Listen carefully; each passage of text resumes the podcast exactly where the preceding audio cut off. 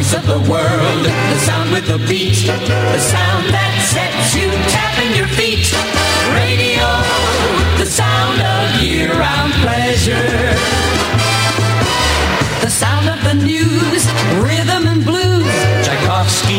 Whatever you choose. Radio, the sound of year-round pleasure. Welcome to All Things Radio, your weekly radio magazine with radio news from a national perspective, calendar and format changes, sports news, featured radio stations from yesterday and today, your voicemails and phone calls, as well as special guests and featured segments. And now here's your host, Bill Sparks. Educates, syncopates, radio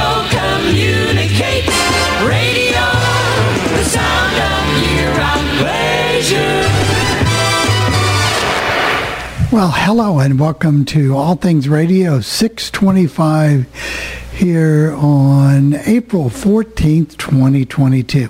Hope you all are well and we are, and we have a busy show. So, Jeff, take it away. Okay, thank you very much. We'll uh, say good, uh, good morning or good afternoon good evening to everyone joining us.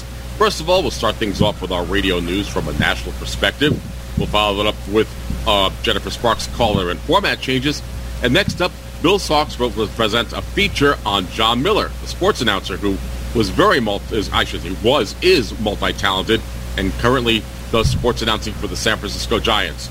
Next up, we'll do a classic air check of my favorite radio station. And we were talking about this a while ago about underdog formats that people either like them or you don't like them. This is WCBS FM in New York City in August of 1971, just before, well, just about a year before they went to their oldies format. Finally, we're going to travel to Sydney, Australia, and we're going to listen to a radio station that has been there uh, on the air since 1931, or 32, I should say, and that's 2CH. And they say 2CH for classic hits, but it really, the CH stands for church because that's who it was owned by in 1932. And their classic hits format, I think you're going to find it kind of interesting. So without further ado, I'll turn it back over to you, Bill. Well, thank you very much, Jeff. And per usual, every week, we sometimes try to find an Indianapolis nugget for Bernie. This this may make news no place else. It's not relevant. Nobody really cares, but we do. So here's my one for you this week. 1070. Well, have you heard the latest rumor? About the a religious group filing to put 1070 back on the air and buying it yeah. from Emmis. Uh, now, Bill, are you going to try to are you going to try to get Bernie a job there too, Bill? Might as well. I'm hearing though that they uh, they're having a lot of trouble. Good. Well, the zoning problem is, the, is the, well, one of the biggest problems right now too. I mean, exactly. I mean, seriously, you would have, if that went through, you would have that frequency, you would have 1500, yeah, whatever, whatever, uh, have them all over the dial. Um, so were they having the zoning issue, or was it the group out of Fort Wayne that was having the zoning issue last week? Yeah, that's that's the group that's trying to buy the one. Well, on there's another one right. that's not. Oh, there's reli- another one now too. Oh, wow. Yeah, that's a religious oh. group and I don't know, they might have their zoning act a little bit better, but um, th- they want to get the frequency back on the air. And I think they have to August 3rd to get this done. So. Lots of luck. Lots of luck. Yeah. So, because if it doesn't go back on the air by August 3rd, it gets deleted from the table, and then the, uh, companies have to bid for the start over. It has to go through an auction. Yep. So I don't think there'd probably be any problem with them selling the freak. I mean, if they're not going to use it, if some group would come up with the money. But what are the problems you're hearing about, Bernie?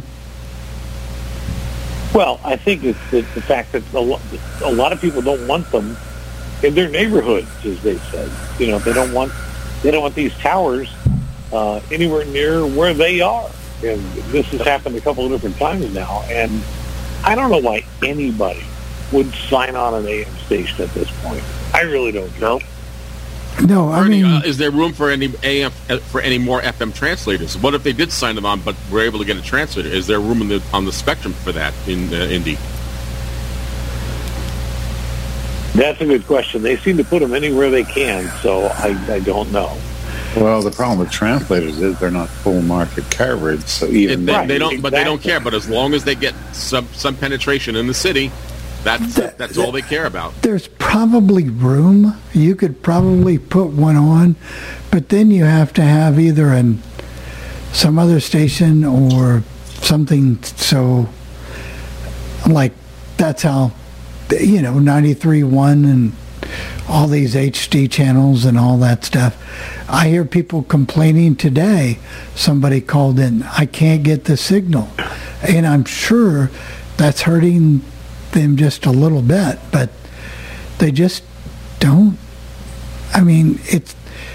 It used to be when you had a 3,000 watt FM station back in the 70s, and then they all boosted their power, or most of them did. They didn't like 3,000 watt stations, you know. They just, you remember that when, Oh yeah, exactly. Oh, yeah. right, the, the, for you, sure, yeah. you never heard of a translator. Never. In fact, can you tell me a translator that has a killer signal? I don't care I don't city. know of one that has a killer signal, but it depends on where it's located. If it's if it's in, if, like if it's in Chicago, for example, and it's on top of a huge building, uh, it, it, it, it, it, it- because the higher the tower, the higher the facility where the trans, transmitter is located, the lower the power. But it doesn't matter with FM. The height is the important thing. Yeah, I, We have everything. a 99.7 here that has a is probably about for the translator is probably the best. It is like you like a 30 something mile coverage area. There's there's another place I sent a resume for Bernie to. It's at 94 3, I believe. They have a killer signal. They have a real good signal. They're in Spanish, of course, but they have a real good. Can you get that station, Bernie, or you just kind of blew Yeah. past Oh it? yeah. That I mean that. I, uh, I I have applied there, uh, but Well, you you got to sign up for Babbel first, so you can uh, do your conversations and get ready. You know. yeah, they sent me a response in Spanish, and uh, Yeah, but, yeah, so you don't know if they said yes or no. Just remember the, the, the, struck out. the word for your FM signal or, or translator is location, location, location. Yep. Right, but before we go to the news, I'll, I'll give I'll give Bernie my my Google phone. It translates everything from Spanish into English for me. So There you go. maybe Beautiful. maybe Okay. that that would do it. But ninety four three. what a that's all I need. all I need, right there. And if you really get real, real, then we're going to shift you to ninety two seven. Oh my gosh! All right, well, let's do the news before I get in trouble. I'm Jeff Bennett for All Things Radio, and here's what's happening in the world of broadcasting. ESPN Radio makes changes to its afternoon lineup. Seattle gains a Patriot, and in Chicago, WLS AM is looking for a new morning host. Finally, we'll let you know what's happening on the street. It was yet another busy week this week in the world of broadcasting, with sports and talk making news. First, let's take a look at the world of sports. ESPN makes news with its national program lineup. They've added Chris Carlin to fill in their afternoon drive vacancy. Chris Carlin will be hosting with Chris Canty. He replaces Mike Greenberg Jr., whose contract wasn't renewed at the end of February. Chris Carlin comes to the national network of ESPN after working locally at ESPN Radio WEPN FM in New York City. Chris Carlin had also been doing fill-in work for the ESPN national network as well. Now let's move our microphones to Seattle, Washington. iHeartMedia has made changes to the radio landscape at 1090 KRPT AM. The station is now known as The Patriot, and they've dropped their extension of the KJR AM sports brand. The station is broadcasting the syndicated fare from Premier Radio Networks. Mornings will be held down by Glenn Beck, followed up by Clay Travis and Buck Sexton. This will be followed up by the Sean Hannity Show and the Jesse Kelly Show. With the move of Sean Hannity to KRPT AM, the show will be getting live clearance on this radio station rather than being recorded for broadcast on KVI AM in Seattle, Washington. Now let's move our microphones to Chicago, Illinois, where Cumulus is making changes to the radio landscape at radio station WLS AM. Bruce St. James had been doing mornings for WLS since 2020, but that's all gone. He's no longer working for the radio station. He came to this radio station after working working at radio station KTAR-FM in Phoenix, Arizona. Unfortunately, Bruce St. James didn't have the ratings that Cumulus was looking for, and the station ranks 25 in the latest Nielsen Personal People Meter ratings. Now let's take a quick look and find out what's happening on the street. Let's move to Denver, Colorado, where Jerry Schemmel is back calling Colorado's Rockies baseball. After being let go in 2020 during the iHeart massive layoffs, Jerry Schemmel is returning to his job calling Colorado Rockies baseball. He started calling Colorado Rockies baseball in 2010, and he continued working for the team until 2019. Before working for the Colorado Rockies, Jerry Schemmel called games for NBA's Denver Nuggets. In other news, the changes continue to rumble at radio station WNYL-FM with their alternative rock format. We told you last week that WNYL-FM would be picking up the syndicated Elliot Segal in the Morning Show, which is syndicated by Premier Radio and iHeartMedia. Well, they've also made more changes to the radio lineup at WNYL-FM. Christine Malovitz is stepping down from her midday air shift at the radio station to concentrate on her new job as Vice President of the Programming for radio station WNYL-FM. The only question here is, will this be enough to save the radio station or will WNYL's alternative rock format ultimately disappear? Now let's move our microphones to Washington, D.C., where the NFL's Washington Commanders have found a new home for their games. When Audacy and the Washington Commanders couldn't come to a contractual agreement, the Washington Commanders needed to find a new radio home, and they've done so. The Washington Commanders will air on radio station WBIG-FM in Washington, D.C. The station transmits on a frequency of 100.3, and they program a classic rock format. iHeartMedia will also promote the Washington Commanders on all of their owned and operated radio stations in Washington, D.C. In other news, Kid Kelly has decided to discontinue syndication of his nightly show. His show was prominently aired on radio station WLS-FM during the evenings. He also aired on radio station WBSS-FM, serving southern New Jersey. In the case of WBSS-FM, the station has replaced Kid Kelly with Kane Peterson. Kane Peterson previously worked at radio station WNYL-FM in New York City and WHTZ-FM in New York City as well. Congratulations go out to Austin Fennell, who's the new assistant brand manager and afternoon drive host at radio station WPST-FM in Trenton, New Jersey. The station transmits on a frequency of 94.5 and is owned and operated by Townsquare Media. Austin Fennell comes to this radio station after working for Seven Mountains Media in State College, Pennsylvania. In other news, iHeartMedia is expanding the role of Mo and Sally with an additional radio station for their morning show. Mo and Sally are the husband and wife team who have been doing mornings for 20 years at radio station WOLL-FM in West Palm Beach, Florida. Well, now they'll be heard in Vero Beach, Florida on radio station WQOL-FM. Both radio stations program an oldies format and they're owned and operated by iHeartMedia. iHeartMedia is also making news because they've been given the construction permit to build a new radio station on 107.9 in Sacramento, California. What will the new radio station become? We really don't know, but domain insights indicate that with the call letters of KSTE, the station might broadcast the talk format, and we'll let you know more about this in a future All Things Radio live broadcast. Now let's move to Buffalo, New York, where we're congratulating Ed Nice, who's the new brand manager at radio station WBLK-FM. WBLK-FM is owned and operated by Townsquare Media and programs a hip-hop format. Finally, according to those media monitors, here are the top commercials you heard on the radio this past week. Number one, and they've been number one since the beginning of the year, is indeed the employment recruiting firm, followed up by NHTSA, the National Highway Traffic Safety Administration, Progressive Insurance, Lowe's Home Improvement Centers, and Dairy Queen. If you have any comments concerning this portion of the podcast, there are many ways you can get in touch with me. First of all, you can send me an email. My email address is Jeff. That's J-E-F-F, Jeff at allthingsradio.net. Or you can send me a voicemail with our feedback line. The phone number is 800 693-0595. That's 800-693-0595 and hit option two for the podcast team. For All Things Radio, I'm Jeff Bennett. Great, great job, Jeff. Let me make a little slight correction on your news there. That's Mike Golic Jr., uh, not Mike Greenberg. So, uh, in case those guys want to say something, but anyway, that that's who that was. I can blame Radio Insight for that error. okay, thank you for letting me know that. Uh, yeah, no. All right, very good, Bill. Thank you very much because I do appreciate that. But we Thank got you. much bigger news than that. Well, we certainly do. Perry, we're going to get to you in a second. Um, that just came over the wires er, earlier, just before the show. Cumulus has been given a buyout offer by Jeff Warsaw and Connoisseur Media, and Connoisseur Media. He's the head of the company and a consortium of consortium of investors, and he would like to buy the company for 1.1 billion dollars. Now, just to show you how important this transaction could be, he's willing to pay up to $15 a share for the company and even more if, if necessary. Now, the share price for Cumulus this morning when they opened up on the New York Stock Exchange was $10 a share. They closed at $14 a share. I only wish I had the money that Cumulus Media that I could make if I was to sell that stock right now. Now, Cumulus Media is, uh, of course, you know, they own stations all over the country. Connoisseur Media is a smaller company. They own stations in Long Island, Fairfield, Connecticut, and Frederick, Maryland.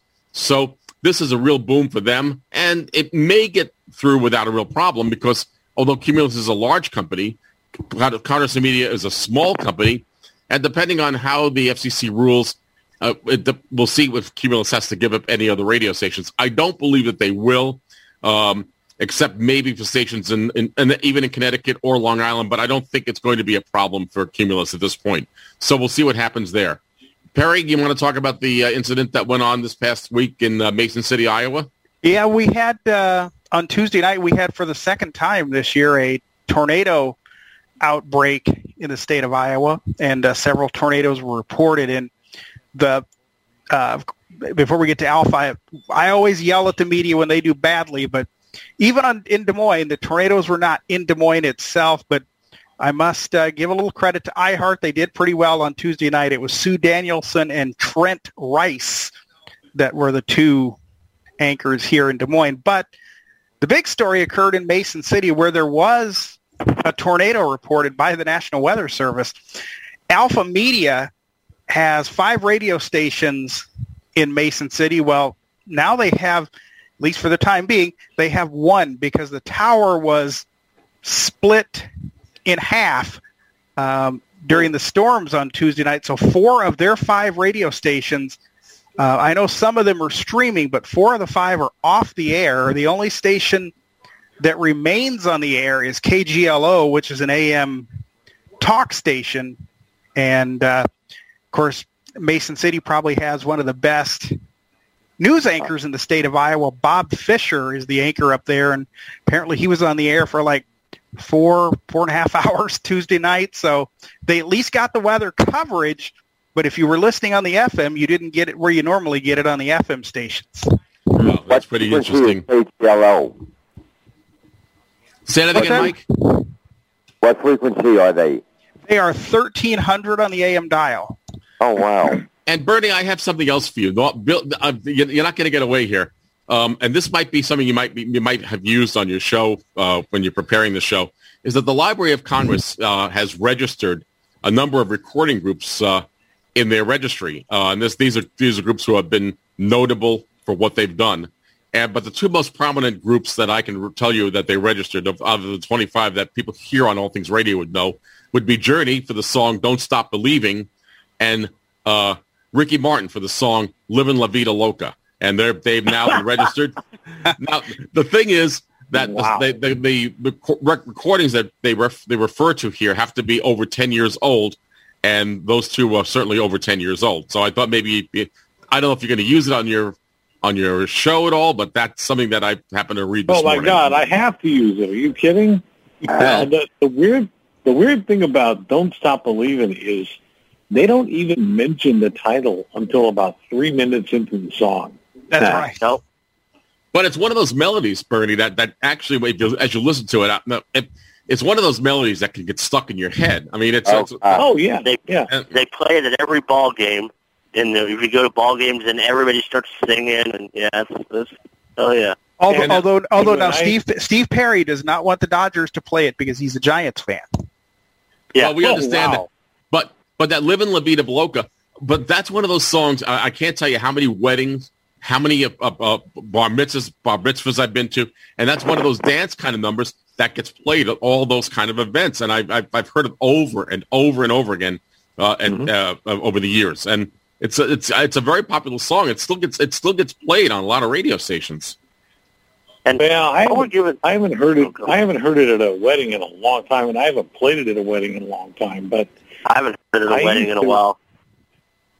But back in the day, it was quite popular being played back then when you, oh, were, yeah. when yeah. you were doing that. So I thought that was interesting because uh, I haven't heard a story like that in quite a while. So, so whenever whenever I play Journey on the air, I say Journey with Bernie. There you go. There you go. It's the only but, thing that rhymes. But yeah. what is the most popular song that you play for them? Like the song that I like is one that they, you don't really hear that, much. you hear "Don't Stop Believing." But I like that song "Loving, Touching, and Squeezing," but you don't hear oh, that song oh, yeah. as much. Yeah. Wheel in the Sky. So really, really, uh, Don't Stop Believing is probably the most popular of, of all their songs. Open Arms, is probably number two. Yeah, it's pretty popular.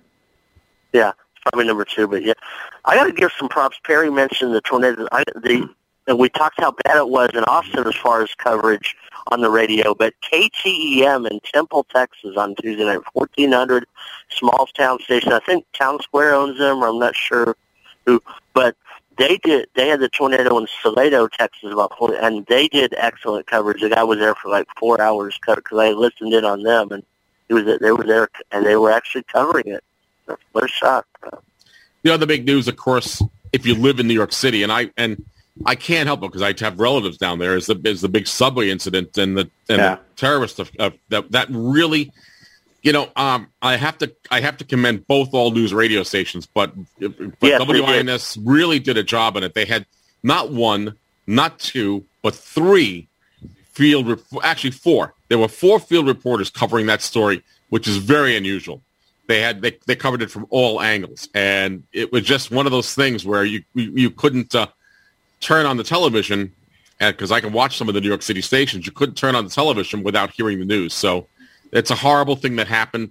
But the best thing that happened was that no one was no one was killed. No one uh, there weren't while people got hurt. It could have been a lot worse. They got the guy.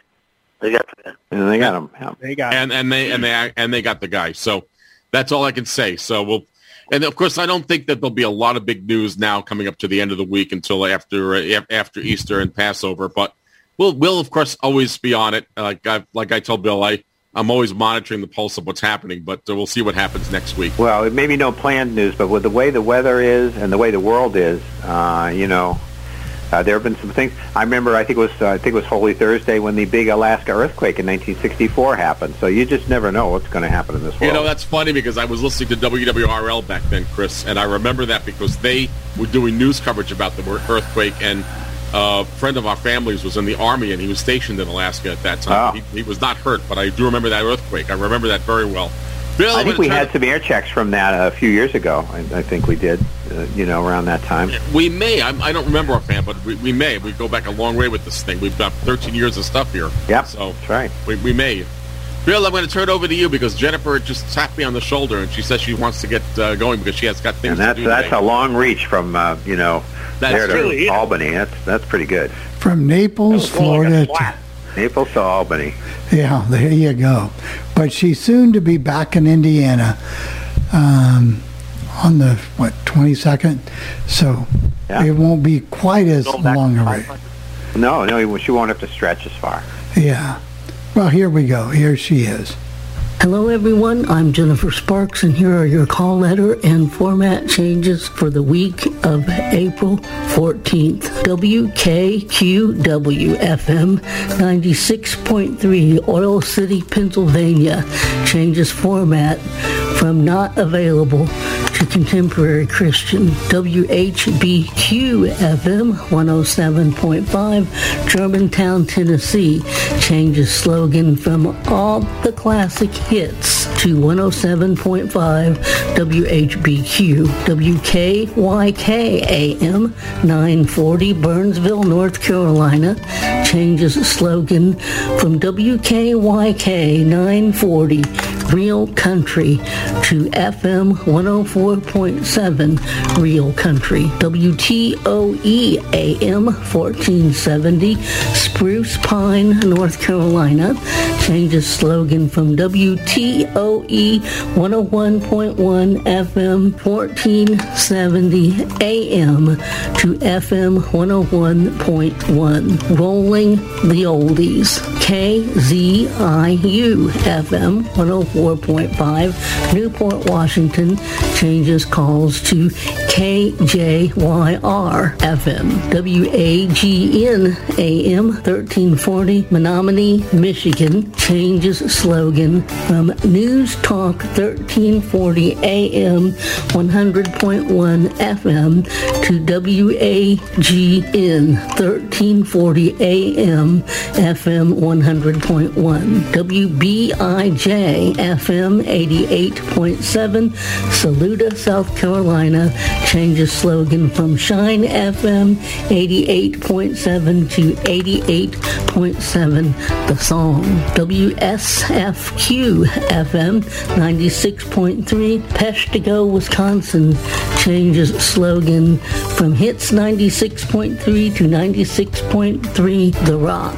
KHSE AM 700 Wylie, Texas changes slogan from bringing the community together to Radio Caravan. KVTT AM 1110 Mineral Springs, Texas changes slogan from Fun Asia to Radio Caravan, KJAA AM 1240 Globe, Arizona, changes slogan from KJ Radio to Jukebox AM 1240 and FM 106.1, KQXI FM 91.5 Granite Falls, Washington, changes format from religious teaching to Christian rock and changes slogan from Radio U to Effect Radio. KLLL FM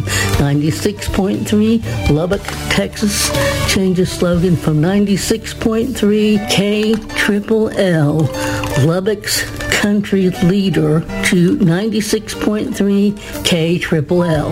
KLWD FM 91.9 Gillette, Wyoming changes slogan from the Living Word to CSN International. KONE FM 101.1 Lubbock, Texas changes slogan from oh 101.1 The Beard to Rock 101.1 KWCF FM 89.3 Sheridan, Wyoming changes slogan from The Living Word to CSN International. And those are your call letter and format changes for this week. For All Things Radio, I'm Jennifer Sparks, wishing all of you a good week. Thank you very much, Jennifer. Appreciate that. So that's Raleigh James's radio station. Yes, that is. That's Raleigh. That J- is, we've never yeah. we've never featured that radio station on All Things Radio, so maybe we'll have to take a look at that. So Yeah, yeah. It's a gold format. Wonder what those stations in. What is that radio caravan? What is that? Uh, I don't know. Spanish form? Probably a religious. Uh, you know what? Uh, They are Asian language hold on. Go ahead, Bernie. You, so you were going to say Oh. something. Those two, uh, 711 No, I had- DFW Asian language. Yeah, I, I don't know, okay. but you know what? I've been saving all these uh, call it and format changes, so I'll start taking a look at some of them. So, a lot of them aren't on the internet. That's surprising, but I'm going to take a look and find out for you guys. She did have KJAA on there before, and I forgot. I forgot Yeah, to put it into my there. stream. Yeah. And our Yeah, I, I know it's on, I know it's on the internet because I, I used to have it in my Sonos system. So I'll take a listen to it and see if we can feature it as a featured station uh, Yeah, in the next few good. weeks. And uh, and the more Chris pays me, the more I'll get to do it. You see, that's that's how. Oh, I. I know, I know. just giving you a hard time, Chris. Right. I'm just giving you a hard time. Bernie, did you uh, want to say something? You were lost in the shuffle there. I had nothing to say.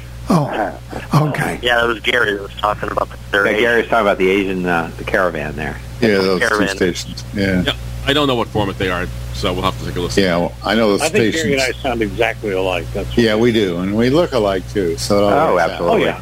No, we are the same person. thank, thank God you don't Yeah. live next to each other. They're, they're very confused. Yeah, it would be. We'd confuse ourselves, which would be worse. yeah, that would happen too. True. Hey, Bill, how about you introduce that uh, Jon Miller thing? Because I, I listened to it earlier, and that really was a pretty good pretty Well, good interview. Actually, what it is, it's a interview with Jon Miller and Rich Eisen. Everybody that knows sports has heard of Rich Eisen. And I decided to concentrate on that instead of all these various play-by-play clips. I don't feel real comfortable in running a ton of um, baseball clips. Uh, me and baseball have had MLB have had our back and forth going to get over the years, and I so. But I think you're going to find this very interesting. A very interesting, very versatile sports announcer. And Chris, I don't think I'm going to. Um, I don't think you're going to be disappointed No, So I'm sure Bernie- I won't. I, I love Jon Miller. I think But, he, uh, as I said the other day when I heard about it, that he's probably the favorite announcer. He's been, a, first of all, all over the place, but he's also you know, left a good impression here, left a good impression in Baltimore, you know. And the thing is, and now he's out with the Giants, and that's a very popular team. But people really, you know, he's not lost a step. He's 70 years old now, and he's just rolling right along. You wouldn't know it wasn't 1980 anymore when he came here. So. And, And he's I- from San Francisco. He's from the San Francisco Yes, area. he went back to the Yeah. Bay Area, and that's the thing. He, he used to pretend when he was a kid in his bedroom that he was Lon Simmons or uh, or uh, Russ Hodges, and now there he's sitting in the uh, the Lon- I think it's the Russ. I don't know whether it's the Lon Simmons booth. I think it is, and doing the games. So uh, you know he's very happy. Very happy. like when he went on Cost he went on Costas Coast to Coast back when he used to be out on Sunday nights, and he would he would imitate Vin Scully, Al Michaels, and he would have conversation have them having conversations with each other. Well, here's this ballpark, it's you know, and then Yeah. and him and Roy Firestone would both keep going with all the Oh. voices. But yeah, Ken Coleman is the guy that encouraged him to do that. And Ken is pretty was a pretty straight laced guy, but he uh, heard him do it, and he said, "You know, you ought to do that on the air sometime." So they started in rain delays and stuff. They started to do it. Yeah, he well, does a I'm going to talk to. Vin, or I'm going to talk to Bob Sheppard, or whoever he, the Yankee PA guy, and uh, they, and he'd play the straight man. They like like Bob and Ray, and they would do it. And he he really got. Uh, I think Jon gives credit to Ken for really getting him to come out of his shell as far as that was concerned on the air. And the other thing is, before we do the feature, is that uh, Vince, Vince Scully uh, really appreciated, had no problem with it. As a matter of fact, Yes. he, he loved it. So, so let's Yeah, let's hear did. what it, let's hear what it sounds like, guys. I think you're going to enjoy it. Bernie, go get you a couple beverages, and we'll see you Yeah, because. I have nothing to say right now. well, we'll see you in 20 Okay, we'll, we'll keep an eye on that. We'll see you in 19 minutes, Bernie. yeah, I'll be ready. Okay.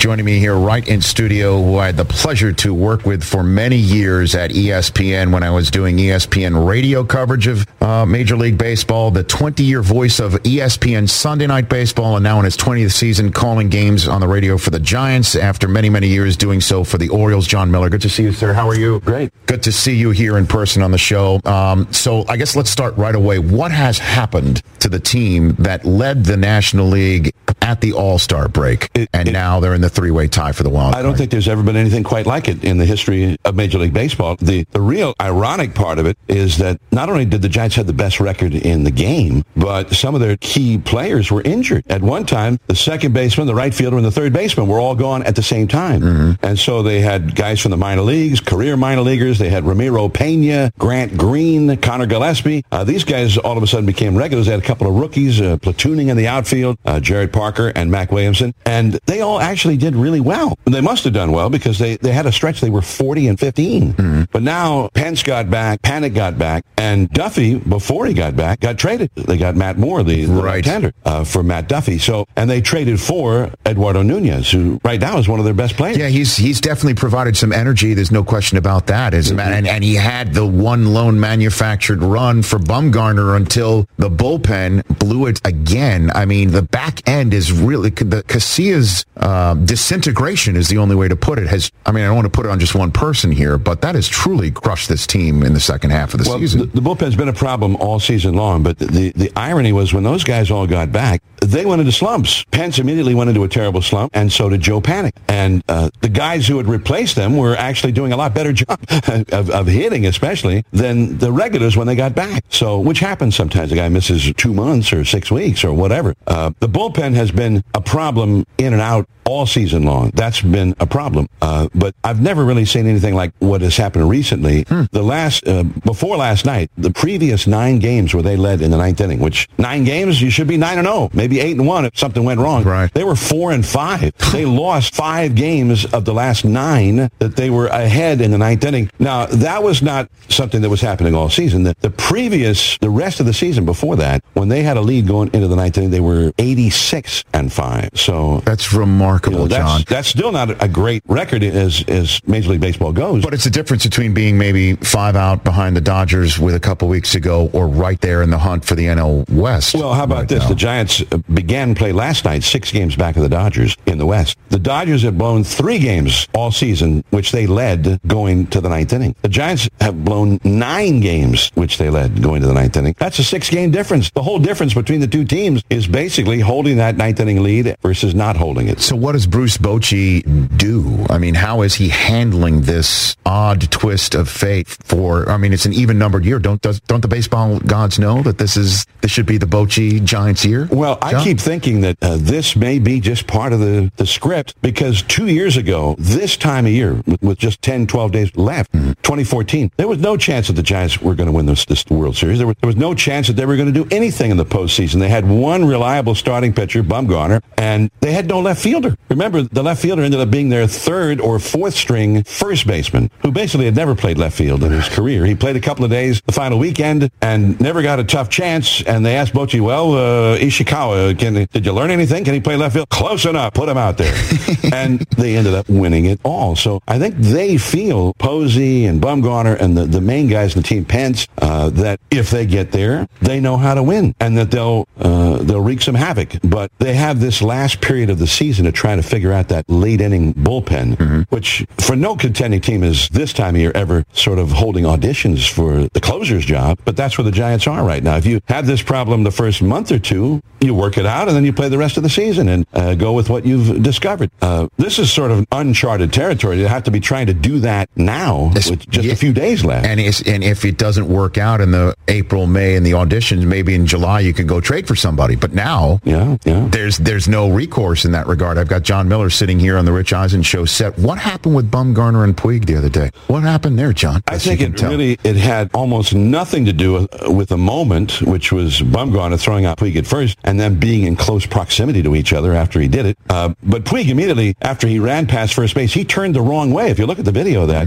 he turned towards second base. You don't do that after you overrun first base. Every major leaguer knows you don't. Every minor leaguer knows you don't turn towards second base because if you end up being called safe, then they just walk over and tag you out. But he could not wait to stop, spin around, and start glaring at Bumgarner. You know, yeah, what? And uh, uh, nobody had said anything at that point. And uh, so I think it had everything to do with the past between these two guys. So, uh, and and that's what it's all about. They've had their run-ins and they've had their their glaring matches, and uh, uh, and also I think they have a great deal of respect for each other. Because do. The first time Bumgarner ever faced Puig, uh, he was burying that hard cutter and fastball right in on the hands, and then he threw him his best changeup away, and Puig was right on it and hit a home run right down the right field line at Dodger Stadium. First time they'd ever seen each other, and Bumgarner was stunned. Nobody does that. He's never seen anybody do that, and he thought, "Wow, this guy is pretty good." So uh, the the rest of it is just the, the competitiveness, I think. But uh, and and Puig being Puig and, and Bumgarner, uh, let's face it, there there was almost a brawl in spring training. The Cubs and Giants were playing,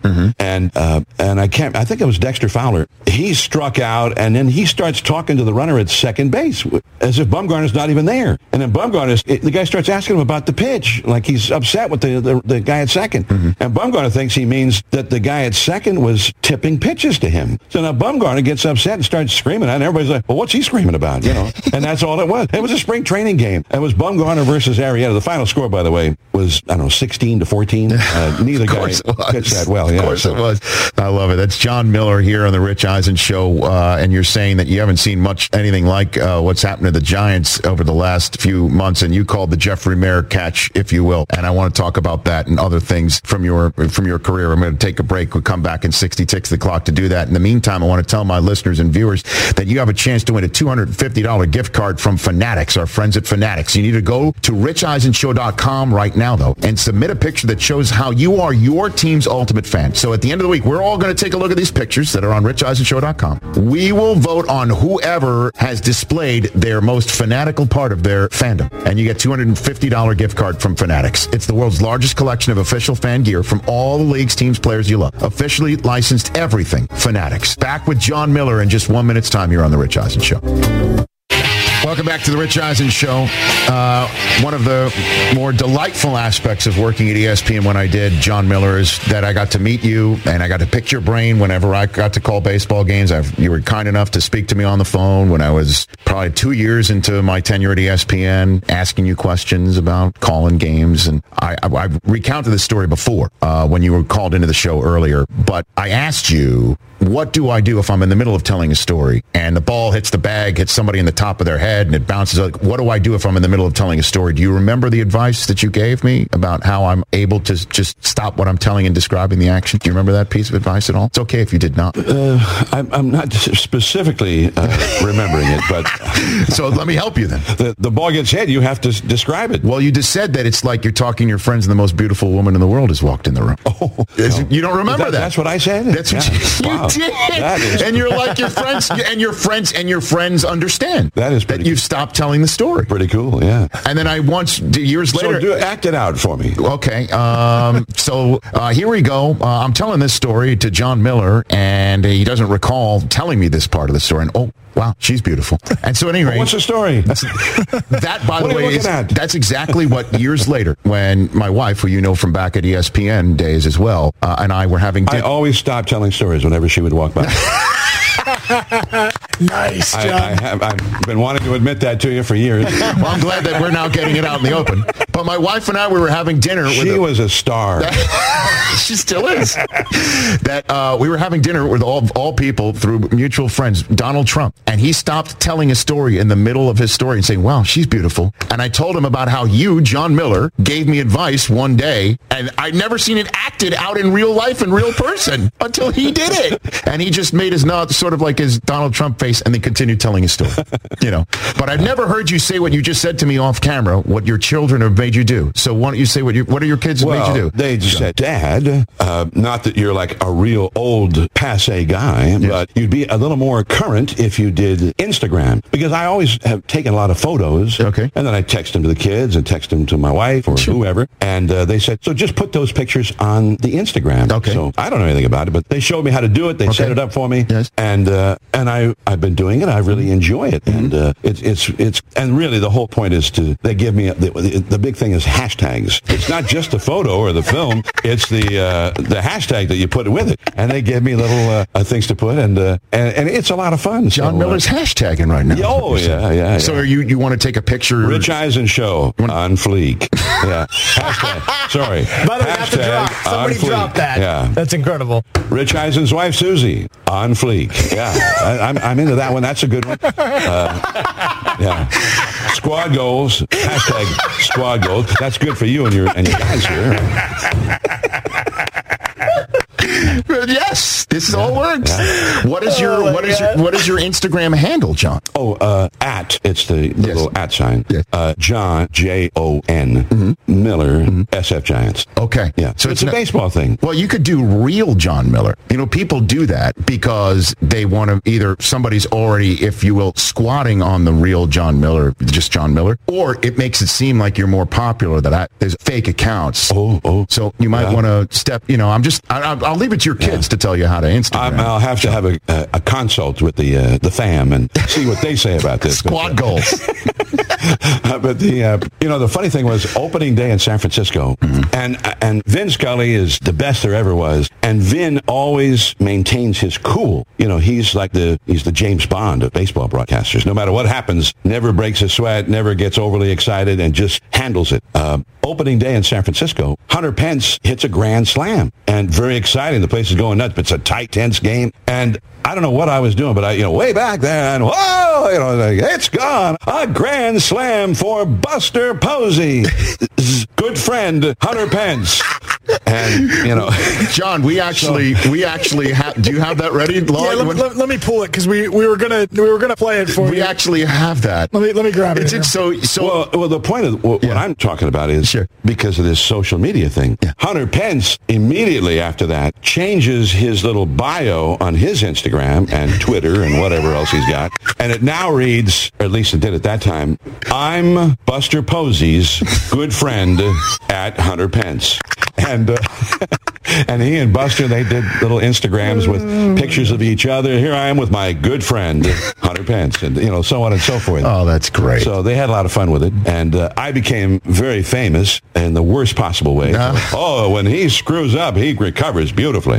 Yeah. Uh, Jon- Best I've ever seen at a recovery uh, after he screws up. Hey, look, wait, one of the most incredible calls I've ever heard was your call of Jeffrey Maier because there's no way you're expecting in a big spot in a big playoff game in Yankee Stadium a young kid to reach over and Rich Garcia to botch the call, and you were on it the entire time. It's it, a, a young a fan grabs it, and Rich Garcia is calling it a home run. I mean, you were on it right away, Jon. I don't know how how how are you able to, as a broadcaster, to expect the unexpected? Well, th- and this also is this is another mistake. Is I've made a lot of mistakes, uh, uh, Rich, over the years. Not just the Hunter Pence thing, uh, because everybody was asking me that question that night and the next the next day. And uh, when the ball got out near right field, Tony Tarasco is the right fielder. He squared up under it, and I checked the TV monitor, the the network covering the game. They had a close up of it, and I saw the kid reach out and intercept the ball. And Tarasco wasn't even he was squared up waiting to catch it. And then the umpire, then I look at the umpire to see what he's calling, and he calls it a home run. So I I had the kid grabbing it, I had the umpire making the call, and then immediately chastised him. You know, uh, oh my goodness, what a poor call by that umpire. Well, you,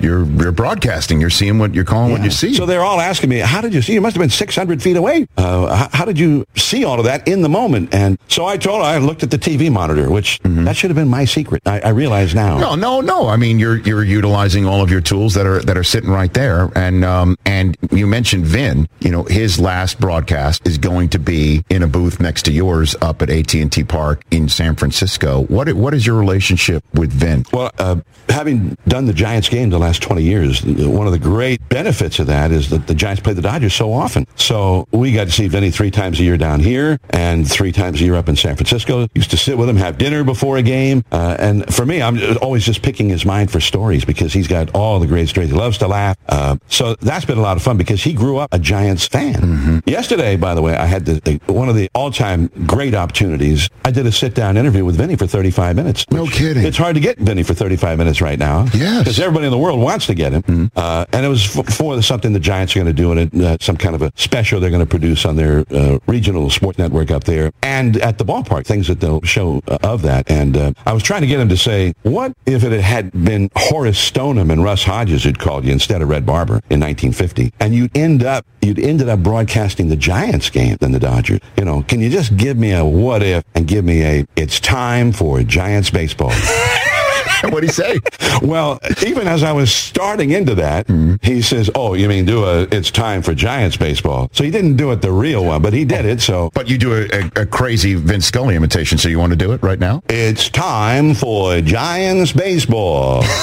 Yeah. Brought to you by Farmer John, freshly dressed, Eastern fed, pure pork sausage. Mm-mm. Yeah, I, That's, that's great. great. Wow. You know, uh, years ago, uh, before I was at ESPN, uh, Vinny was doing the game of the week at NBC. He was in New York in a studio. I was in Seattle in a studio where the Orioles were playing.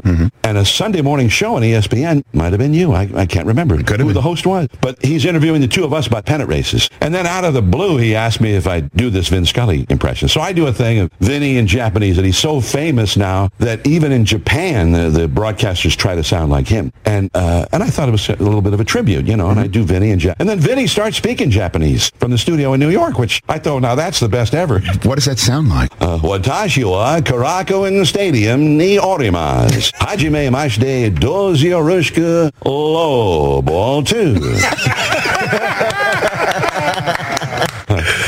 but um, now the host then says to Vin, he says, "Now, Vin, how do you feel about Jon uh, doing this impression of you?" And uh, and Vin Vin basically says uh, he he knows there's a fine line between making fun and having fun. Oh, sure. But he takes it as all being in good fun. Although he's much happier being the imitatee rather than the imitator. and then I do just what you're doing. and now, 20 minutes later, I'm walking back to the hotel through downtown Seattle, thinking. Did, did I just get cut up into a thousand pieces and didn't even know it? wow. Now that is good. Uh, Jon Miller here on the Rich Eisen Show. Would you mind sticking around one more segment, wrap up the show? Thanks. Before we send you to Chavez Ravine for the finale. Pull up a chair. and stick around one more segment. Take an interview. well, I, I've got a good idea for one last segment here. We'll have uh, we'll have you uh, take a selfie with me as Vin Scully on your Instagram account. Okay, so get ready for that. That's Jon Miller next here on the Rich Eisen Show. Jon's got 41,000 followers on Instagram. Oh, I know. I saw. By the way, this is a, just a two minute, 20 second long TV only segment. it. Last week, the person in, uh, like yesterday in your chair, uh, Jeff Garlin, the actor and comedian, did not know we were on the air live and said something very not safe for work, Jon. so I just want to make sure you understand Oh, you're for crying out Pete's sake. Yeah. That could happen, yeah. Joe, what's your favorite ballpark of all the ones that, because you've been in so many? Well, uh, as a broadcaster going to Fenway, there's there's nothing better than that because the game is so unusual at Fenway with the big wall and everything is right in front of you. The crowd is great. And when the Giants went there this year for an interleague play, it was fabulous. The Giants had thousands of people had made the trip to go to Fenway. They Oh, wanted wow. to see Fenway. Sure. And they started doing, let's go Giants. And the Red Sox fans, instead of just trying to boo them and throw things at them and whatnot, started doing competing, let's go Red Sox. And it was the most wild thing I've ever, I mean, I've done a lot of Yankee Red Sox games there uh, on ESPN, Sunday night games. And I've never seen that electricity in that ballpark because it, let's go Giants, let's go Red Sox, let's go, you know. And it was loud and it went through a whole inning like that. So, Well, I, I mean, I, I remember when I was doing ESPN radio studio shows, and then for the World Series, I got to go on the road. There was a lot of World Series games in that old Yankee Stadium. That was, I, I- I'll never forget it. But I, I, look, I grew up a Yankee fan from Staten Island, so it was particularly special they, to me. they were the building. best fans to me in that era because, uh, and after September 11th, we were there almost a whole month. Yes. And they just started things like uh, Jorge Posada would come up and a whole section would go hip hip, and then they'd all jump up Jorge.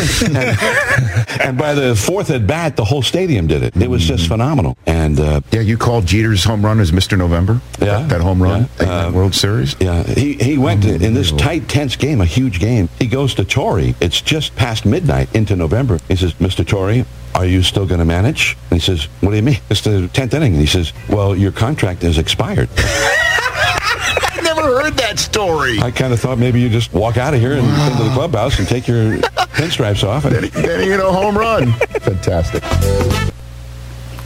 There you go. Excellent interview. Excellent. That's a very good interview. Wow. I, Yeah, I got to yeah. tell you.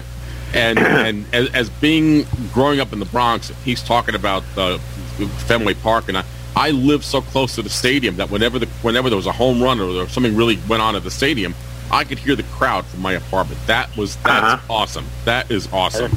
I just when we were when when my friend Rick and I, Rick who's on Sports Fun, we had our room in the dorm uh, the fall of '72. and There's a big pennant race going on, and and we could hear. We were listening to the game on the radio, but we would hear the sound come down the street. It was you know a few hundred yards away.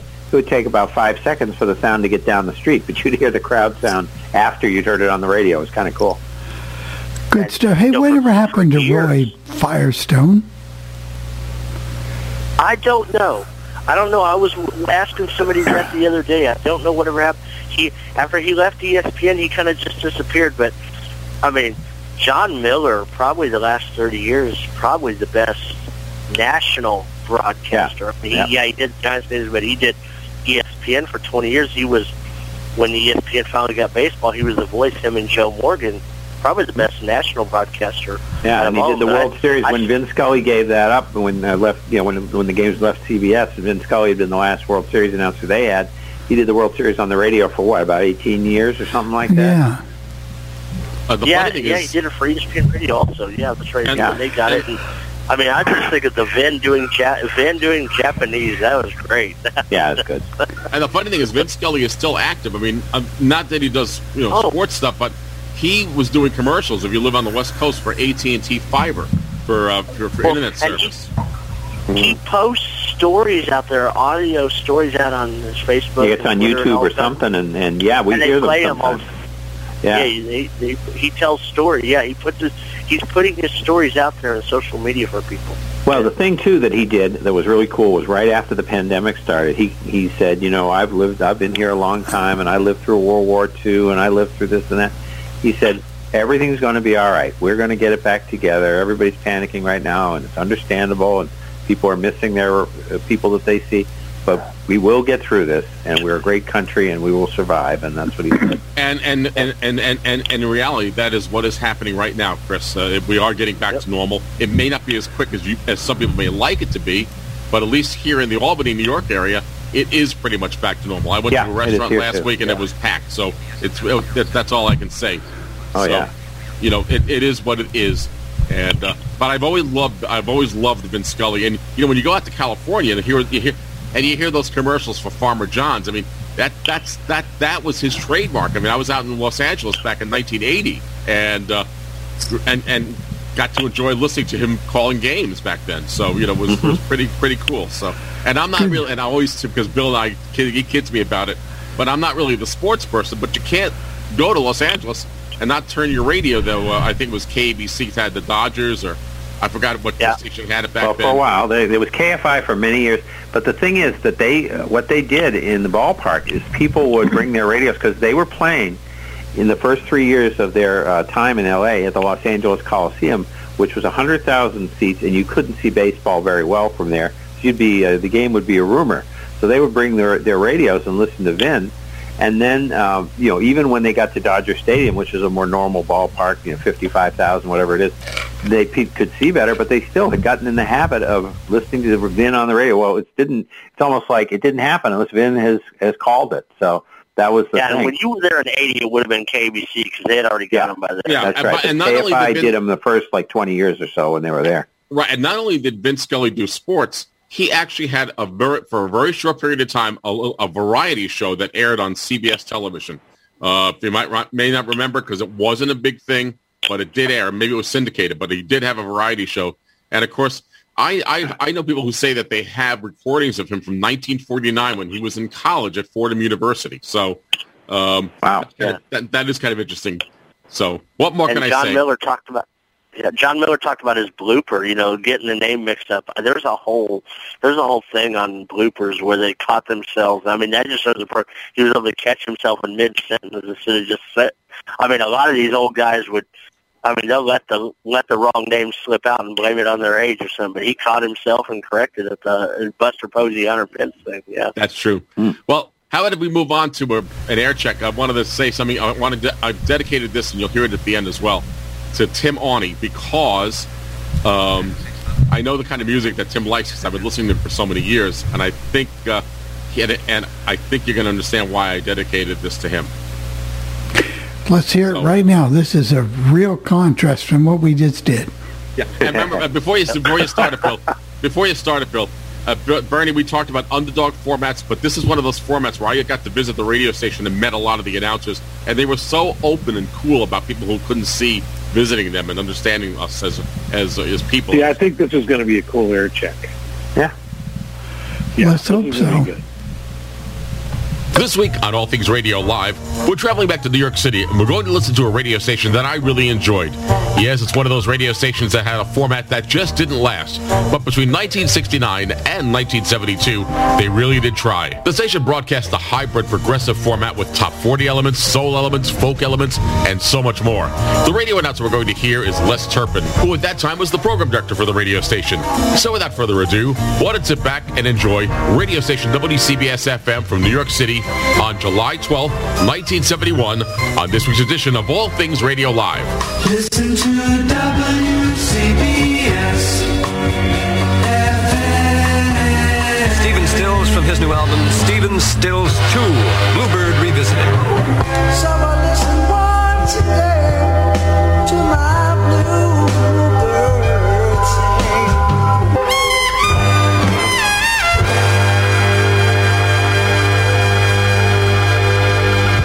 Expensive, Bluebird Revisited. New York is something that you've got to feel, to touch, to taste and see. And if you've got any sense in your ear, you got a mind to hear. WCBS FM, New York. WCBS.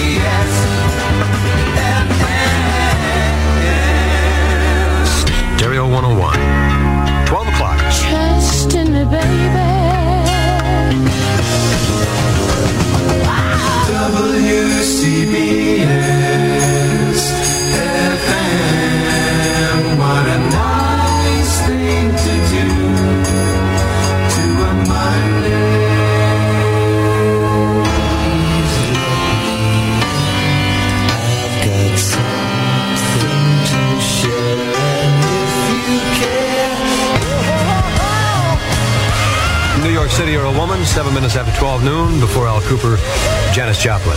And uh, trust me, this is Les Turpin with the music at WCBS FM, Stereo 101 until 1, and then Bill Brown returns from a two-week vacation in the Bill Brown Show from 1 to 5. WCBS. Stereo 101 with a song about a girl named Amoreena. Never knew a girl named Amoreena. Elton John, Amoreena.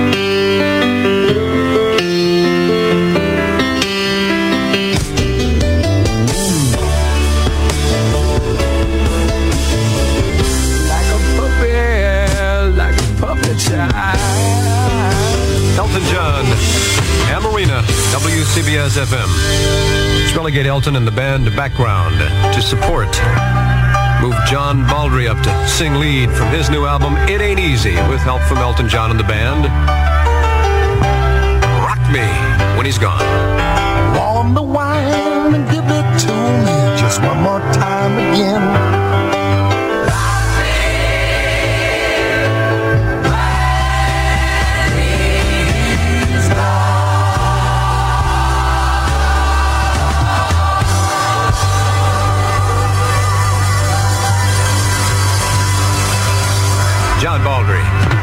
Elton John and Rock Me when he's gone. Good piano. And I've got some nice piano coming up for you uh, right after these commercials at 18 minutes after 12 noon from Al Kooper's uh, album before the most recent, the Easy Does It album. Got a song called Let the Duchess Know. It's got a very tasty piano in the middle of it. First, we got to get these out of the way.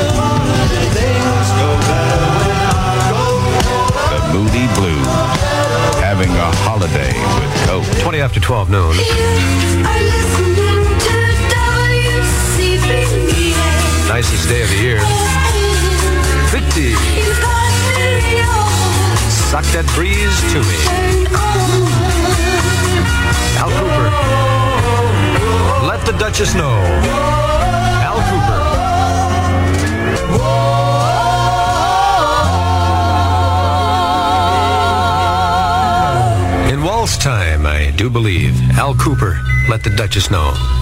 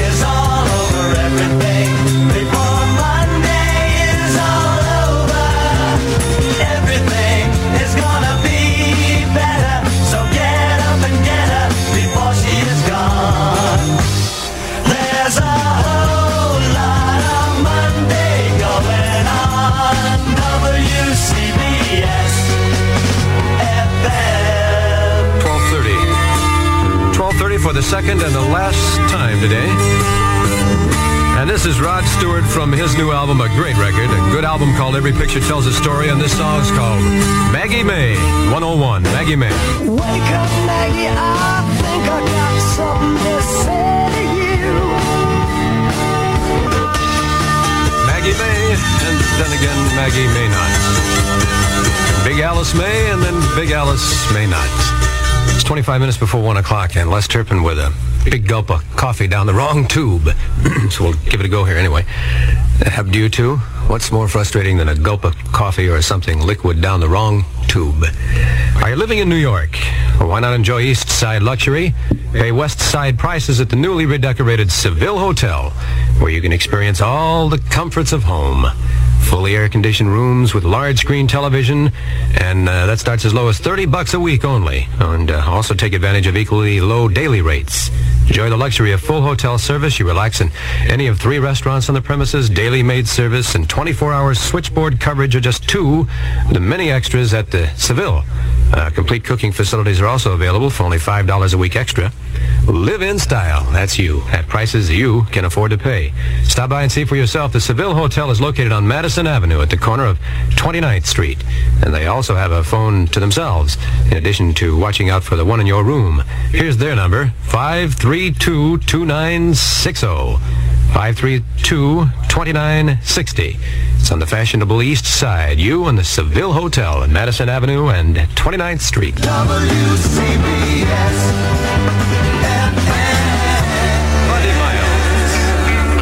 Midnight Rider.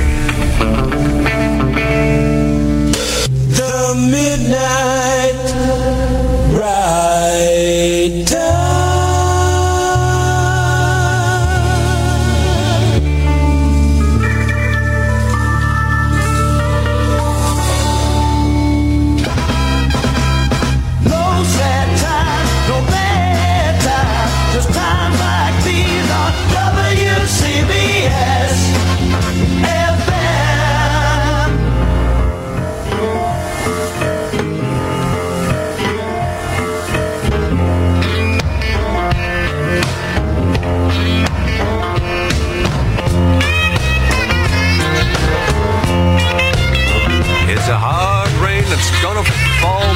baby. Leon Russell. Being pushed by Jim Kelter. Keltner, I'm sorry. Headed that some good licks from Buddy Miles, CBS FM, and Buddy Miles' song called Midnight Rider. It's 15 minutes before 1 o'clock, Stereo 101.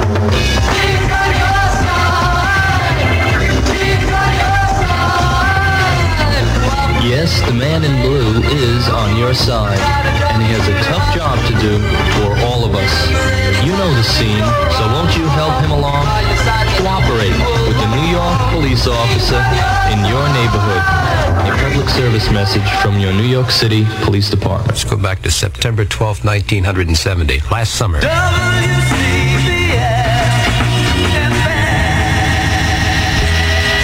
There's a group that had one record in them. Studio record. It was a good one. Alive and kicking. Tighter and tighter.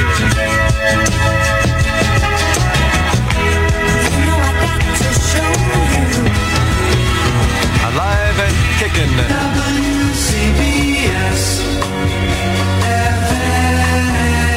Just cut from the Dave Mason album uh, from last year.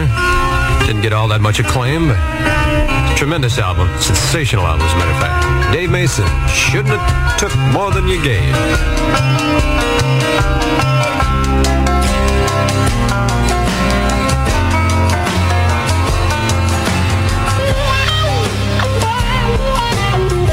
Dave Mason from an album called Alone Together last year. Great record. Super record. Should have took more than you gave. Guess who's back in town? Bill Brown. Two weeks on vacation, he returns to do the Bill Brown Show, which scheduled at 1 o'clock today at Stereo 101. My name is Les Turpin. I'm here Monday through Friday from 10 a.m. until 1. Big Al's been playing the records and taking care of the technical things. We bid you a fond farewell. Good day, goodbye, whatever. Listen carefully.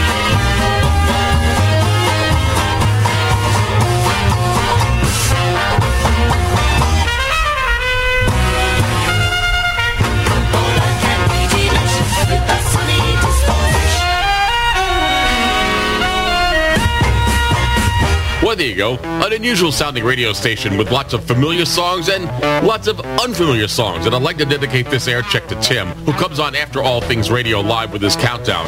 Yes, Tim, I think you probably would have enjoyed this radio station if you were living in New York City. Now, if you have any comments concerning this part of the program, want to let me know about it by email or voicemail. For all things radio live, I'm Jeff Bennett. All right, uh, Bernie, what is, what is your impression of that format?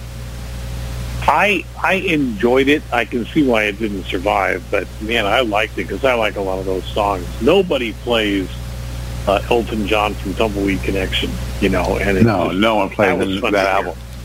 Yeah. No, and it's such a good album. Well, one Wow. thing that, that he did talk about, and look, look, I want to get to the rest of the panel as well. One thing, I went to a broadcasting museum seminar by Scott Muni, who worked at WNEW, and he said, you know, I'd love to play deep album cuts, and I do a whole show that way, and we would not have listeners. Even though the listeners say they want to hear unfamiliar music, they don't really want to hear unfamiliar music. They want to hear an occasional unfamiliar tune, but they but they want to hear something that they know. Chris, what was your opinion of that station? It was interesting because the only actual nod to top 40, and it wasn't much top 40 of anywhere else because it's, Maggie May broke big in Boston first in like August. And so it really was just starting out here in July, on July 12th. And, you know, so there really wasn't, I, I, that was an unusual Gladys Knight song. Never heard that song before. Just popped into the middle of the, all the, the album rock. But that's And what they did. They did a lot of that. They, they did a lot of that. Tighter and tighter. And sign, and sign me up for that hotel for 30 bucks a week. Yeah, you can't find good. that. I love that Moody Blues Coke commercial. Gary, what'd you think? Yeah, that was good too. Yeah, I, I liked it. I you know I would have enjoyed listening to it had I been able to hear it back then. But yeah, they had uh, stuck them all genres, which uh, I, I like. I'd ask, I'd ask Sean and Terry what they think, but they weren't even born then. But go ahead, uh, you guys throw Well, out. I think I think of you know because you don't hear that version of. I mean, nowadays you don't hear that version of Midnight Rider played a lot. You know, No. you hear the Well, that's other the Allman Brothers and the Willie versions, and Right. you hear those two played. You know, didn't hear it and- played a lot back then, actually. Either. What about but, what about you, know, Perry? You you you you're, you got that Midwest Iowa uh, sound. Uh, what do you what do you think of that station? I don't know. I, Hold I on. think, I think he Sorry. left us. he might, he might have fallen There we, there we, there we go. Oh, okay. No, Yeah. I would, I would have probably, I probably would have listened to it because in For about I would, 10 I, and then, well, of course, anymore. That's what people do, though, Bernie. They listen to something for about ten minutes, and that's then they go and turn and find You something else, ahead of the right? Yeah. So what was the big uh, comment? Now, obviously, over on AM, WABC was uh, kicking butt. What was going on on FM in New York at that time? Well, summer? this is 1971, and of course, uh, we had WORFM, and they were still doing the Drake format. Walter, I'll get to you in just a second. We had WABC, we had WABC FM, and they were doing album rock, but they they weren't doing well initially until they became WPLJ. Uh, I think back in '73, and I don't have the exact date on that, so please forgive me. And you had WNEW FM, which was the which was already into its album rock stage, but WCBS Yeah. FM the way they kicked off the format, Chris, is back in October of 69, the Mets had won the World Series. And there was a big ticker tape parade for them in October. And they kicked off uh, in conjunction with this ticker tape parade with con- uh, cooperation with the Mets in New York City. And all the CBS announcers were on the were on the float, you know, and they were promoting the format. And that's how they kicked it off. So they had some interesting, they had an interesting radio announcers. They had uh, Bobby the Wizard Wayne, who we've heard before here on this radio on this radio show, and Bill Brown, of course, the guy that I that I told you who who became a very good friend to me. Plus, they had uh, Babalu from WABC. They tried to they, they tried to give a kind of a because all the other album rock stations would sound like this. Yeah, man, uh, this is Jeff playing the songs, and uh, yeah, but yeah. Yeah. we're doing a little amount- doing a little weed here, and we're having a little bit of fun Yeah. playing the music. And and but CBS didn't take that approach. They took a very very professional approach to how they did their shows, um, and and the, the, the that's how they did it back then. And of course, they go Yeah. went through a bunch of changes. Hold on a second, Sean. They went through a bunch of changes, and then ultimately in July of 1972, they dropped uh, their progressive sound, went to the oldies format, and the only radio announcer who lasted from 1969 until their demise in 2005 was Bill Brown. Walter, go ahead. Can you unmute yourself, please? And then we got someone in 415 land. There that we might, go. That might, Um, that might be Charles, Bill or uh, Jeff. Sorry. Thank you, Barry. Go ahead. Um, go ahead, Walter. What was well, your yeah, opinion I- of the station? that that that was pretty good. Um, lot of unfamiliars in there, uh, like the Elton John one and and and uh, and the, and the Gladys Knight one. Yeah. Um, yeah. But I when I think of like those type of radio, you know, the I guess the album type stations, you always think of the term I've always heard was the pissed off DJ uh, sound. You know, they they really sounded like this, like they were really just really, you know, really enthused at what they're doing. You know, you know that that kind of thing. Um, but uh, yeah, it was pretty good. Oh, thank you, Walter. Uh, Jeff, Jeff, I consider them to be a radio station that tried to suit everybody, not just hard rock, but a little bit of this and a little bit of that. Well, and that may be that may have been what killed them. Also, but but one thing that you have to say about them is that they that when a radio station and this is CBS, so of course they had the money to, to spend. They're owned by the big CBS corporation, Columbia Broadcasting System, that they said we're going to see and we're going to let this format gel, and we're not going to sit there and kill it after a year. And they kept Right. it on from 1969 until 1972. They gave it a three-year commitment. So you got to give them credit. 415 area code. I'm not sure who that is, but can you unmute yourself, please? It's Edwin. Um, I wanted Oh, to it's let you know I Edwin. really, Hey, Edwin. yeah, yeah. I Edwin. really enjoyed the, the uh, Jon Miller thing too. But I like that. I like the Coke commercial. I never heard that one before by the Moody Blues, No. and I liked uh, most of those songs that he played.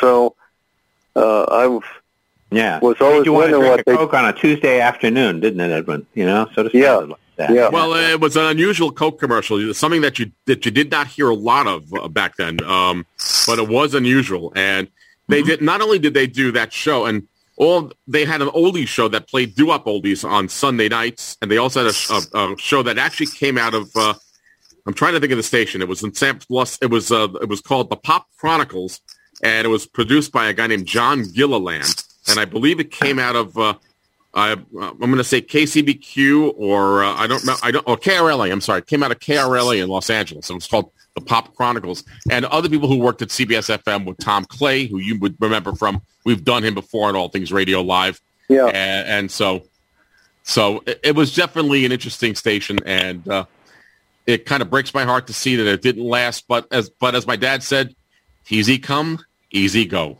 That's right. that's, what, that's what he said to me. And at least, Oh, and at least, oh. Jeff, they gave at least they gave it a chance. I mean, there's a lot of formats even now. You'll see if they Yeah. put it on and it doesn't work in a year or so, it's gone. That's correct. But That- most that- of the time, you already know it's not going to work. Correct. I, I, I knew it wasn't going to work initially, but I was Sure. hope. But you know, like eh, like you, I think we all have formats that we like that we know just aren't going to last. Absolutely. And that was one of those that I, that I liked. Yep. And you know, I'd listen to it with my dad in the car, and he was, "I'm- "Come on, I want to hear WNEW." But he'd let me listen to it. He says, "You know, this isn't bad. They play a lot of, they play everything, don't they?" And I said, "Yeah." I guess I mm-hmm. guess I had a, a cool dad because he didn't really complain too much when I played with the radio. Maybe because I would, I wouldn't have stopped even if they asked me to. So There you go. Maybe you that's that. probably the reason. Bill, what did I? You know, all the talking here and poor Bill's been so quiet. What did you think of the radio station? I well, musically, I guess they were okay, but I could tell. Listen to that last disc jockey. He didn't sound like an album rock disc jockey. He sounded like he was on Social Security. Um, you know what I mean? I mean that music you. I thought he had a nice, relaxed, smooth sound. To me, Yeah, but it didn't fine, fit the you know? format. But they were playing public service commercials, and I mean, New York City. You guys in New York City think you're better than everybody, and this, that, and the other. And that station, I mean, I understand why you would be connected with it and you liked it, and we've all been connected to those formats. But that station, to me, just didn't sound like they had it. I mean, that's just Well, my we, we already know it didn't last, so you, You know, have, you, you do have a point unfortunately, there, but, you, you know, it just didn't. The, music wise, personality wise, it, it just we didn't hear Bill Brown on that particular. No, uh, but he he did work there. All the radio announcers had weird shifts. They they would be uh, one to five, five to nine, nine to nine to one. And they, they had kind of strange shifts, but when they started, it was the it was like five thirty to nine thirty, nine thirty to one thirty. You don't see that too often. They were say, Oh, yeah. and they also had the idea of trying to get listeners by doing 101 minutes of nonstop music. And uh, Oh, But history repeats itself. Remember uh, when recently when they changed from oldies to Jack FM, they tried it again and it didn't work. Uh, they they well, that see- Jack FM, and with, if they had done any other radio station but the, the oldies format, it probably would have done okay. But they did 101 point, and, they- and people real and Sean, you weren't around them, but people were really upset. And from two, Oh, I heard about it though from pe- I heard about it from people in 2005. You there were people posting all over about it, and that's why I said, I said, well, what if they had flipped 102.7 to Jack FM? It would have worked. Right. or 90 or, or 92 point or uh, point three. Well, that, that was when Howard Stern was still there wrapping up, but they could have still flipped it to Jack. Yeah, Well, they could have. I was ready to. Yeah, they could have. But we've all had flipping I- stations like that, Jeff. So. That's true. Yeah. All But, right. Jeff, we've all had stations like that. So Oh, we all believe me. I've been in Syracuse where there were stations that, that we knew wouldn't last. We had Yeah, sta- there've been all sorts of stations like that. This is not unusual. I remember. I remember when the album rock station in San Antonio, 99.5 Kiss flipped in 1990. It was an iconic rock station. They tried to go oldies with it, and I mean, if it had been any other station, it might have worked as an oldies. But they lasted a year and a half, and they were back to rock, and they were, and they were like Apollo going. Sorry, we didn't change this format, but we're bringing it back. The new owners were apologizing for what the old owners did, and it was Bernie, you were going to say something. we bef- never had we never had any album rock stations in Indianapolis until uh, like 1977 or 78. By the way, if before we go, except uh, the I want- pirate station. Yeah. That's true. By the way, before we go, if you can ever rent or find the movie, the movie is called FM and had uh, the song by Steely Dan, FM, no static at all. That was part of the movie. It's about a radio station and the goings on in the radio station. It's not. It's a fictional movie, but I think you guys might enjoy the movie if you get to see it. yeah. Okay. yeah, my definition of album rock, of course, I was thinking like, because me being in younger, so I was hearing all the ZZ Top and Stevie Ray Vaughan and ACDC and Metallica, Led Zeppelin, Led Zeppelin, Ozzy Osbourne, you know, that that type of stuff that we started getting in the In early deference 80s. to you, Sean, that's not album rock. Album rock is what you heard on CBS FM. Album rock isn't playing the same crappy uh, classic Well, rock no, it songs wasn't over and wasn't over. the same. No, he's no. I agree with John. He's he's it's a different time. That's all he's saying. Yeah, right. because in the 80, in the eighties they weren't playing the same classic rock. They were going deep in, but it was a harder right. edge. It was a harder edge in the eighties, where now it's the I mean, they same weren't playing song by those bands. Like Beatles and Stones. You know, yeah, playing- like they went seven deep into Guns N' Roses' Appetite for Destruction in the eighties. Now you only hear like one or two songs from that on the classic rock. You know, great. How true. Aye. Well, Well, we got we go to- another contrast, don't we, Jeff? We're Yeah. going to go all the way to Sydney. There we go. Let's go to Sydney, Yeah. Australia, and hear what classic it sounds like. I know you guys are going to cut off, but maybe if we could just maybe next week we'll uh, get some impressions after that. Yeah, um, we're going to go from the great WCBS all the way to 2CH. What a difference. Thank you, every the panel. Thanks, everyone, for tuning in. And enjoy. I'm getting the beer. Okay, go do it. This week in my featured station segment, we're traveling back to Australia, Sydney, Australia, which is located in the state of New South Wales. And we're going to listen to radio station 2CH. Australia, like Europe, is trying to get rid of analog radio, and 2CH is one of those radio stations that transmits in digital mode only. The radio station broadcasts a classic hits format, and you're going to hear how mornings sound on this radio station. So without further ado, sit back and enjoy 2CH Digital on this week's edition of All Things Radio Live. Uniting Aged Care Services. Find out more at uniting.org. Sunny today with showers likely later on. A top of 25 in the city, 28 in our west. Wet conditions tomorrow, 23. Possible heavy falls on Thursday, 21. And the 60s and 70s lunch breaks are back this afternoon from 12. Classic Hits 2CH Breakfast is thanks to Solar Bright. Considering installing solar power? Head to solarbright.com.au. Your home of feel-good classic hits from the 60s and 70s. 2CH.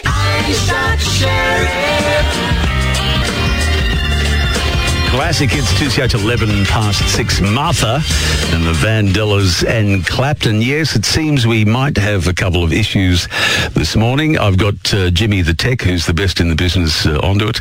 Might be just with DAB. Good morning to you, Shane. You might be listening on the app, but um, yes, apparently it's uh, throughout the organisation. So uh, I'd let them know.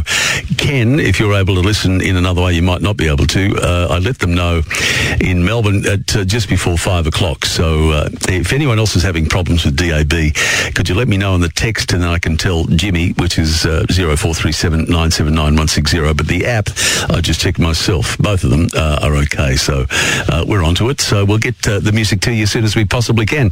Meantime, the bearings for the day for those who are listening this morning on this, what will be lovely Tuesday, but enjoy it while you've got it because it's the last one. And uh, it's troubling to have to tell you there's more rain and a lot of it uh, on the way for everybody. Southeast Queensland, the Northern Rivers, and here in Sydney. Very big day of rain on Thursday, up to 100 mils again.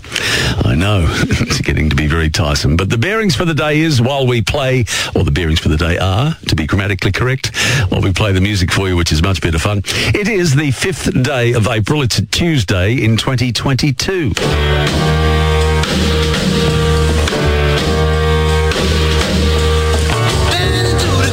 That's why he's the king. Elvis Presley. Quarter past six at Classic Hits Two Sets. You know, on August 16, I'll never forget that date uh, this year, it'll be 45 years since we lost Elvis. It seems not real, doesn't it? But of course, you can relive the whole thing at that Bendigo Art Gallery. And everybody, Eddie tells me, and everyone who's been, uh, Dale and Marilyn down there in Victoria, that it's just magnificent. And it's there till July, and we're going to make the lovely one and I an attempt to get down there between now and then. Uh, but us getting out of the house is a bit problematic. We've got a bloody menagerie at our place. We're all going to be looked after. Uh, quarter past six. More music coming up in a tick. Do you have a legal matter that you're unsure about? Call Bryden's Lawyers today for an appointment with one of their expert team. Whether it be a claim for compensation, family law proceedings, or the purchase of your first home, Bryden's lawyers are the lawyers who will support you when you need it most. Bryden's Lawyers, the name you know and the lawyers you trust. Call 1 800 848 848 or visit brydens.com.au. Bryden's Lawyers, we do support you in your time of need. Classic Hits 2CH Breakfast is thanks to Solar Bright. Considering installing solar power? Head to solarbright.com.au. Take Classic Hits 2CH with you. Wherever you go, tune in on our 2CH app to listen on any device, anywhere, anytime. Classic Hits 2CH.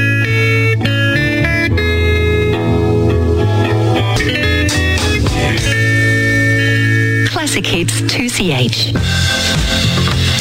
620.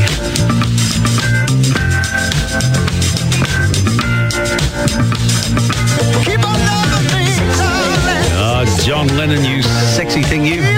Well, he was.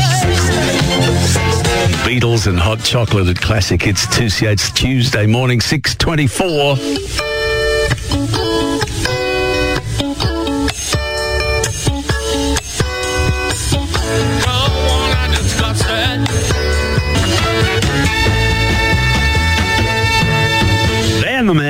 Classic. It's 2CH at 627. Oh, my goodness, my friends, that tragedy in the Blue Mountains with the landslide. 49-year-old fella and his nine-year-old boy have gone and uh, mum and another boy, 14, are very uh, unwell uh, and in hospital. Look, um, there were warnings about uh, that area, the Wentworth Pass uh, hiking track, but that doesn't detract from the tragedy of it and uh, just yeah, terrible, you know, our beautiful Blue Mountains and uh, was the scene of great distress uh, yesterday for everybody involved. Terrible. Uh, 28 minutes after 6. Classic Hits 2CH Breakfast is thanks to Solar Bright. Considering installing solar power? Head to solarbright.com.au. We believe Sydney is the world's most beautiful city. Our Opera House, the harbour, botanical gardens, beaches, restaurants, and the historical rocks. The best city with the best music. Sydney's classic hits 2CH. 28 to 7.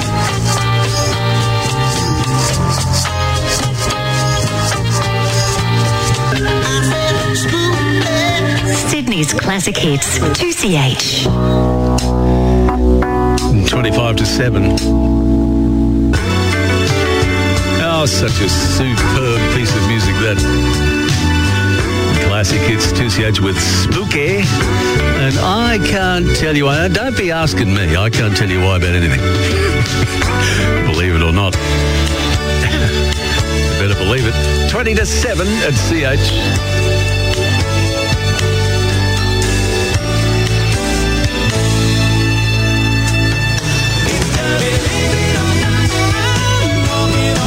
To Riverwood. Rose Bay to Rooty Hill. Sydney's classic hits 2CH. 17 to 7. Midnight at the Oasis. The last couple, Joey Scarbury, and I love that song.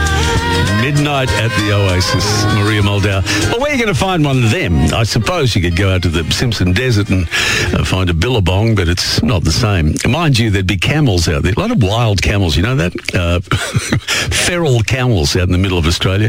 There is, true. My God, they are nasty, spitting things with the worst halitosis in the history of the world, camels.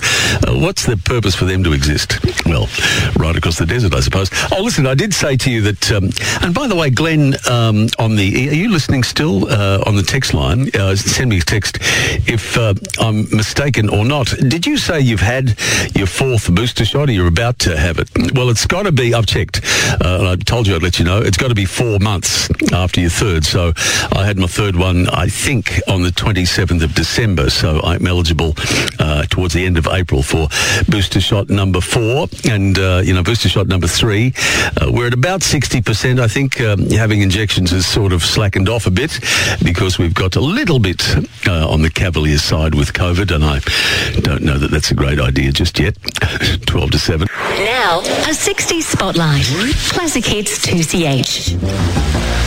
10 to 7.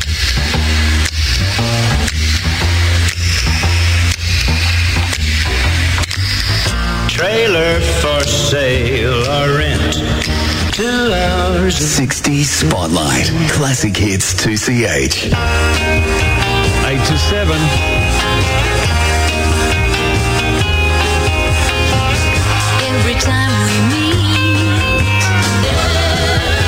She was a kid uh, during the war and started performing then. She'll be 90 this year in November. The incredible Petula Clark, You're the One, and Roger Miller.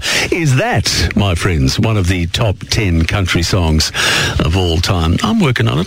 Classic hits, 2CH. Morning, Annie. Yeah, It's a lovely day today. It really is, and the music's great. But uh, yes, after today, in fact, beginning tonight, it's going to be raining again and a lot of it. So be aware. 5 to 7. You go. 2CH Digital from Sydney, Australia. And you really know that the world is a global village when you can listen to that radio station from wherever you are on the internet. Now, if you have any comments concerning this part of the program, want to let me know about it by email or voicemail. The email address here is Jeff. That's J-E-F-F Jeff at allthingsradio.net. Or you can call that feedback line at 800-693-0595. That's 800-693-0595, hitting option two for the podcast team. For All Things Radio Live, I'm Jeff Bennett.